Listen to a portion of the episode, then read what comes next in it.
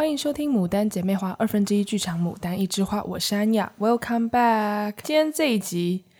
啊，不好意思，最近有点鼻窦炎的感觉，就是鼻子又在不听话了，所以可能这一集鼻音会重一点，请大家稍微 谅解一下。今天这一集呢，我想要来分享一下说，就是好像前一阵子九月初开学嘛，很多小朋友都回到校园了。然后很多同事啊，或是身边一些叔叔阿姨就都会跑来问我说：“诶，安雅，就是他们应该要送小朋友去，嗯，什么样的补习班呢？还是说有什么样的方法可以让他们的英文跟我一样好吗？”OK，好，我要先声明的第一点就是说，我的英文不是好，就是说我们分为听说读写四个东西嘛。其实我那时候在台湾的时候，嗯。读跟写就是亚洲人考试最重视的读跟写，我其实真的没有那么好，因为像 单字偶尔也是会背错啊。然后我小时候还很严重是 B 跟 D 的大小写，我常常写错边，很夸张吧？就是从三岁就开始学英文，可是我就是 B 跟 D 的小写常常写错边，以至于我呃。遇到了我的英文启蒙老师之后，我在考卷上面一第一件要做的事情，就是要把大写的 B、小写的 B、大写的 D、小写的 D 就先写在考卷的某一侧，来提醒自己说不要把它们写错边。对，就是连这样子的小错误，就是也是犯了很多年。然后再就是读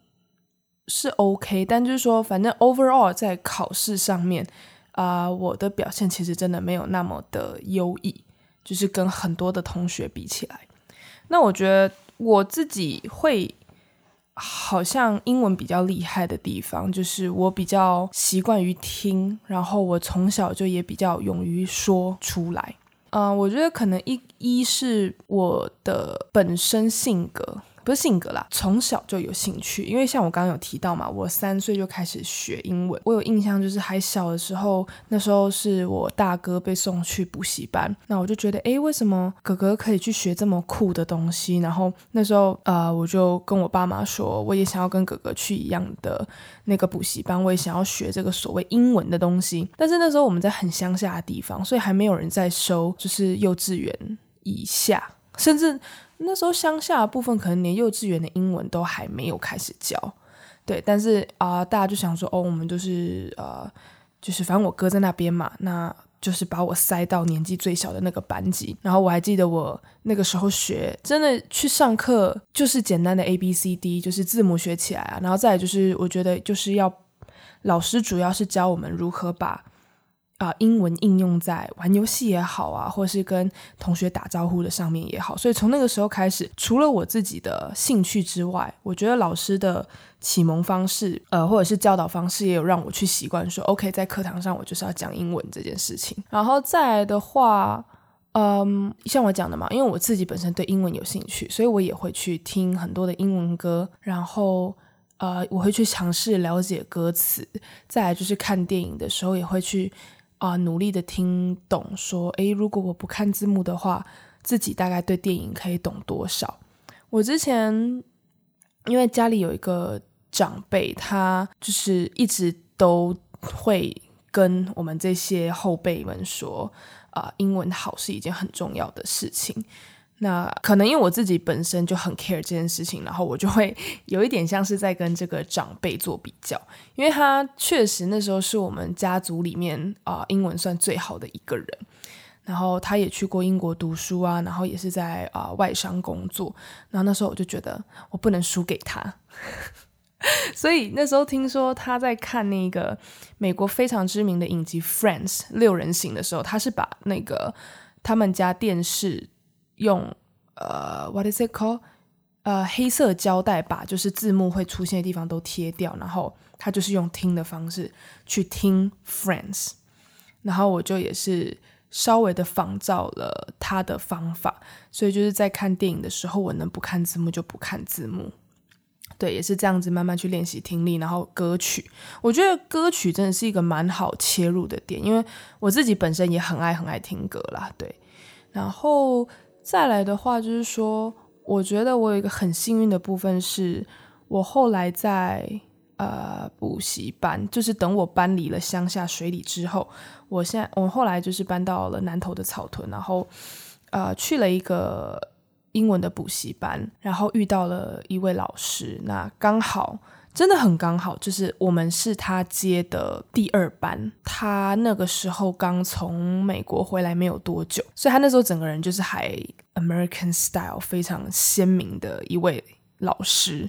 然后他呃，就是因为刚好班上有一个同学，他的哥哥姐姐是在这个老师的第一班，然后就。小时候有曾经就是听妈妈们在分享说，哦，这个老师的教学方式啊，不啦不啦不啦之类的，好像就是在我们第二届他就是一回生二回熟嘛，所以在我们这一届他整个表现是在巅峰状态。那时候很多小朋友都是爸妈就想要把他送进我们这一班，但是因为名额已经满了，所以就是。啊、很可惜，很多小朋友就是很想进来，但是进不来这个老师的班。但其实这个老师的班，我讲真的，从小到大，我现在啦去回想上他课程，我觉得这老师其实蛮命的。就像我刚前面讲到，他那时候刚从美国回来，所以整个人的那个个性啊还很鲜明。然后他也不是很 care，就是补习班主任的一些 policy 啊，或是主任跟他说该怎么带学生。那时候他也。不管我们年纪多小，我记得才小一、小二吧，他也是蛮坚持说在课堂上要全美语的方式去教学。然后他如果看我们课文念不出来，是会蛮刻薄的去指责。他也蛮喜欢把小朋友去做一个排名的，就是啊，像假如说班上的 Amy 一直是资优生啊，然后他就会在课堂上或在考试的时候就说：“哎，那个 Amy 真的就是 she's she's like a very smart girl，很聪明的一个女孩。”然后。啊，每次考单字都满分啊，第一名什么的，然后可能就会告诫我啊，或是其他小朋友说，哦，你们要不要向他看齐？他说，如果你们英文能力不好，以后人生就没有竞争力了，巴拉巴拉之类的。哎，其实我现在真的回想起来，这老师也是蛮恐怖，在我小一、小二的时候就对我们讲这些话。不过虽然说他，嗯。就是感觉是一个很可怕的教师，但是我觉得也是很感谢他那个时候刚从美国回来，所以我们班的发音都非常的标准，真的有学到很正统的啊、美语发音，他会极力的去矫正我们那一些不正统的发音。我没有要冒犯的意味，但就是说，毕竟很多教英文美语的老师，他们本身就是台湾人嘛。然后可能有时候发音的部分就是还是很美，只是说多多少少会啊，我的很美是指 beautiful，不是 American，就是发音还是很好，可是还是听得出来跟我的这个老师有一点不太一样，就是他的方式有让我啊比较在说英文方面就是有整个啊信心有增加，然后基础就打得更好这样子，后来就。我爸妈也是蛮支持我，因为就真的知道说，哦，I I really enjoy studying English，我真的很喜欢英文这一门。啊、学呃学问吗？就是我真的很喜欢英文课这样，所以后来这个老师被就是他自己换到了别的补习班，我就跟着这个老师跑。他那时候几乎真的是在草屯跑透透，他去哪我就去哪，even 就是远离我的学区，我我爸妈也都是蛮乐意载我去的。我就是一直都跟着这个老师。后来就是比较早英文启蒙嘛，所以我后来在学校就是学校自己本身的课纲，就是都算是在补习班已经。学完了，所以我在补习班其实是跳级上课，就是学校的课纲，小一到小六，国一到国三，高一到高三，我都是正常上课，就是照着学校的课纲走。但是如果在补习班的时候，我那时候小学已经在上国中，国中也在上高中了。那高中因为我就跑去外县市读书，我就就没有再补英文这样子。所以其实当很多人来问我说，你是去什么样的补习班的时候，就我只能说我去的补习班就是一般的补习班，只是说我刚好遇到了一个、跟我很合的老师，然后他的就是。教导的方式可能真的也很适合我。这个老师确实，他于我而言，在教英文方面，他真的是非常厉害的。但是我也看到过很多的学生，就是是没有办法去适应他那种强势的啊、比较应该说 American style 嘛。因为他我有印象，在课堂上他会非常的鼓励大家，就是主动回答问题，真的就很像我那时候在美国上课一样。就是他会希望啊，if you have any questions, raise your hand。有没有什么问题，举手发问，或者是说，OK，他现在在讲解一个题型，他希望有人来回答说，那现在这边要怎么用？那可是可能我们在亚洲，大家都是真的比较害羞，大家就是默默低着头。那他就是会比较强势的去点名哪一些同学上来回答问题。那可能很多。呃，学生就是会觉得他有点强人所难啊，有点太强势啊，就是都逼他们讲英文这样子。但是于我而言，我觉得这都是一个非常棒的 opportunity 机会。因为讲真的，如果没有去上他的课，一般在校园里面你也不会再去讲英文了嘛。你跟同学们出去玩，跟同学们打闹在一起的时候，一定是讲中文嘛。因为我我我读的也都是一般学校，我从小都没有读过什么双语学校，所以那个时候对英文的求知知欲很旺盛的我，就是都会把握这个机会，尽我所能的跟他用英文沟通、英文对话。我甚至还会跟老师说，我最近在看了一部什么美剧，然后我会跟老师去讨论里面的台词，然后会说，哎，为什么会有一些片语或者是谚语、俗语，就会觉得，哎，怎么听不懂？然后因为小时候就是我，我是一个不太会碰电脑的人，我那时候也不知道。不太会用什么雅虎奇摩啊，Google 更不用说了。就那个时候的我是不懂得如何去查资讯的，所以我就会直接去跟老师请益请教。那其实后来跟老师也有点亦师亦友啦，就是他也都会啊、非常的在英文方面都会很 support 我。然后那个时候其实国小要准备升国中的时候，他本来有鼓励我要去考一间私立学校，但是他说后来。啊、就我也忘了是什么原因，我就没有去考。就后来我就是读普通国中，所以他也有跟我说，那你就算读了普通国中，也是要去找他上课。他要先帮我跳级，把高中的英文都先上完，然后增加我的单字量，然后再拼英检中高跟英检高级，还有就是考多益的部分，就是他都会很督促着我去考。所以呢，就是我稍微的分享了一下我个人从小到大。学英文的一些心路历程，嗯，所以其实当很多家长也好啊，或是同才朋友来问我说：“诶，到底要怎么学英文？”但其实，to be honest，你你说学英文，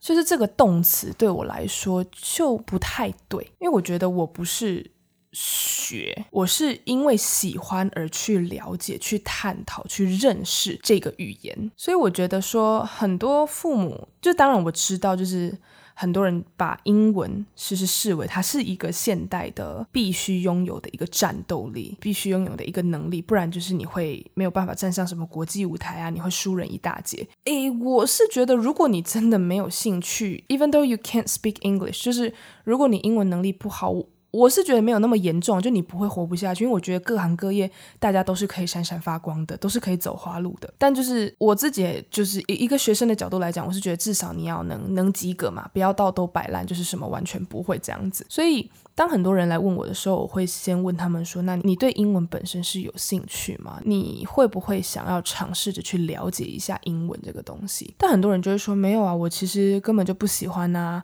都是我爸妈逼着我要学啊，把我丢去哪一个补习班啊，说哪一个补习班很有名，所以就逼着我去啊。但是我从来就不喜欢英文这个科目。好，那其实如果你这么直白的说，你就是你把英文当做一个科目，通常我的建议会是说，呃，我就是会跟他说，那我觉得你可以看。再跟你爸妈说，就是去哪一个补习班都都没有用了。我觉得就是说，你现在你如果把它当一个科目，那就是当做一个一个你必须去克服的关卡，就就就有点像打电动，你要过关一样。那你至少 at least 你要去知道这个关卡。叫 for example，小时候玩的洛克人好了，它有一些关卡都会有特点嘛，你要怎么去闯关，你要怎么打这个魔王，你需要具备什么样的技能？那我就是说，那你要不要稍微的先去了解一下说，那你现在国小也好，国中也好，高中也好，现在被其中中考跟期末考的这一段，你所需要的英文能够让你至少 at least 六十分过关，你需要到什么能力？哪些单词是你必须知道的？最近这一段时间教的文法是什么？你至少要先把这些关卡都了解。你先不要想着我讨厌英文，我讨厌英文，我讨厌英文，就是。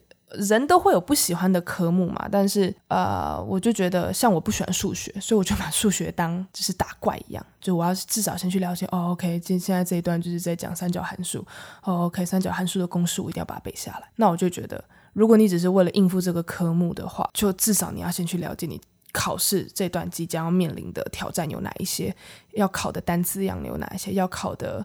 诶情境题有哪些，要考的文法。呃，会有哪一些这样子？那如果你是真的对英文是稍微有喜欢的，你是想要了解说怎么样可以更勇于开口去讲？我觉得开口讲呢，就是就是讲出来。真的，如果你有那个环境，我的环境是指 even 在补习班也好，或者是像我那个时候，呃，我高中的时候是读。应用外语系，所以我们的科系会有邀请到外籍老师来教导我们绘画课。我那时候就蛮把握绘画课的时候，就可以跟我们外语老师多加的交流，多加的讲英文。就是如果你有像这样的 opportunity，就务必利用。如果你的老师也很愿意跟你练习口语的时候，也务必好好的利用这样子的情况。如果不行的话，我觉得你也可以从唱歌去练习，或者是从台词去练习。这也都没有关系，你要怎么去讲，你就是必须得讲出来嘛。我我没有办法真的告诉你说，哦，你你你必须在哪样的良辰吉时，在哪样的空间，哪样的方位，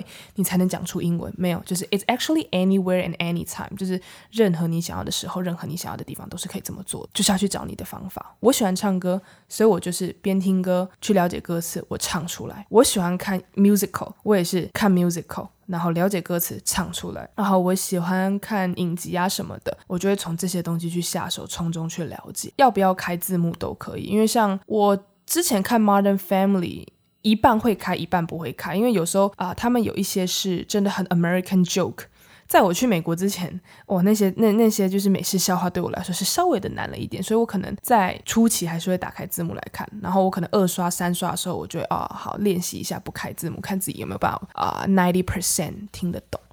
呃，像之前我有看一个叫《绝命毒师》是 Breaking Bad，因为它里面有太多就是什么毒品啊、化学式的英文，就是太专业的字词了，所以那个我就会开字幕。再就是之前还有看什么很难的、哦。犯罪心理 （Criminal Minds），因为它里面也是太多心理学的字词，所以那个都要开字幕。然后我觉得就是大家可能有一个迷思吧，会觉得啊，你英文那么好，那个中文字幕是肯定不用了吧？那没有这一回事，就是。我也是希望说，我可以去从中学习如何把英文更好的翻译到中文里面，或者是说，哎，原来这些字词有有有如此多不同的翻译的意义。然后还有很多人可能会觉得，啊，你都去美国读书了啊，你三岁就开始学英文，那你应该啊、什么考试都满分吧？那没有，我也没有什么考试都满分，真的没有。所以我觉得英文好坏与否不是啊、数。字就是成绩的数字可以去定夺的。然后，如果你真的没有那么喜欢英文吼，就可以坦白跟爸妈说，不要再逼你去啊、补习班了啦。因为我觉得被逼着去补习班，导致于你产生讨厌英文的这个情绪，我觉得会蛮可惜的。因为作为一个对语言真的很有兴趣的人来说，如果你能去多加的了解这个语言啊，真的会蛮好玩的。像我对日文也是从小喜欢，从小看动漫，然后自己去学，然后后来有了。机会我去辅修了日文，就更加的了解这个语言。我觉得这样子去 pick up、去了解、去把它学起来，或者是把它应用在生活里面，都是蛮好玩的。所以简单来说，就是嗯，先发自内心的，至少对这个东西要有好感。其实不是只有英文啦，如果你对法文、荷兰文、德文、日文、韩文，anything。就是如果你真的有兴趣的话，就是 at least 你真的要先真心喜欢。如果有机会，就勇于开口的讲，没关系。因为我之前也有外国的同学会跟我说：“那你英文讲得很好，就是为什么我觉得你好像都不太会？初期在美国跟美国朋友 hang out 的时候，讲话都小心翼翼的。”因为我说：“哦，我很怕我的 accent 就是腔调会被你们笑，会不会觉得我讲的英文不够正统？”然后我那个朋友就跟我说。Are you kidding me？你在开我玩笑，开我玩笑吗？你越你能开口讲，而且讲真的，我们就是他们都觉得我们能够这样到他们的国家生活，已经是一件很厉害的事情了。而且他还反问我，他说：“如果我今天说我要学中文，然后我在你面前。”很笨拙的说出了你好还是什么的，你会笑我吗？我说不会啊，我会觉得你很可爱。他就说的，那就没事啦。那那就是之于我们在他们面前讲英文一样，其实我们就是尝试着去说。如果有说的不对了、不好了，他们不会笑你，他们是会愿意去跟你做交流，跟你做分享，然后教导你去改正你的不对的地方。我是觉得就讲吧，真的不要怕 啊！如果真的哈不喜欢就算了，不要不要就是强迫去补习班。If you happen to be parents，如果你是父母有在听这一集的啊，不要一直去比较啦。我觉得小朋友之间，尤其就是像英文这种比较看似突出的技能，呃，小朋友要学已经不容易了，在他不要那么讨厌。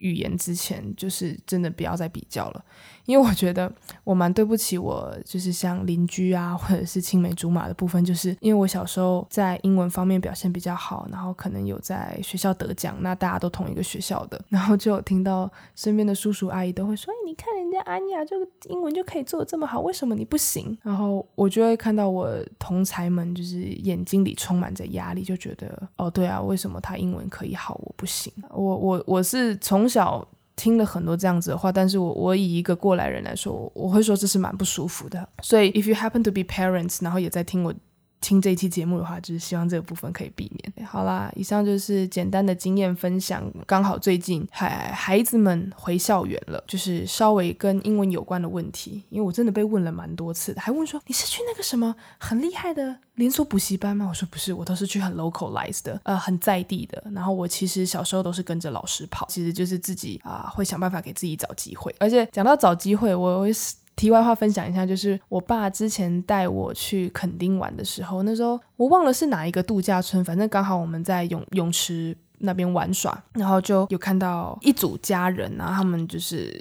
外形很明显就是外国人，然后来台湾玩，然后也刚好听到他们都是在讲英文练，然后我爸就。非常的鼓励我去跟他们讲英文，爸就抱着我，然后这样，因为那时候我还小，大概才国小吧，我爸就抱着我过去跟人家打交道啊，跟人家聊天什么的，我就觉得虽然非常的害羞，也非常的害怕，因为对方真的很帅，那个爸爸哦，金发蓝眼睛真的是帅到不行，三个孩子也都好帅，But 小时候没有那个心思，那时候只是觉得，啊，我要跟外国人讲话，我好紧张。可是那时候就这样交谈着交谈着，然后刚好我们在那边三天两夜都有遇到他们，然后刚好在什么啊、餐厅啊吃 buffet 的时候都有遇到他们，所以就交流了一下，我就觉得蛮好的。所以也是很谢谢我爸，也是一直在帮我创造机会让我去练习，然后也一直蛮 support 我去学习英文的。好啦，以上就是今天这期节目的内容。喜欢我们的节目，可以关注我们的 Podcast、YouTube、Instagram 账号，给我们五星好评。This is Mudan Sister，See ya。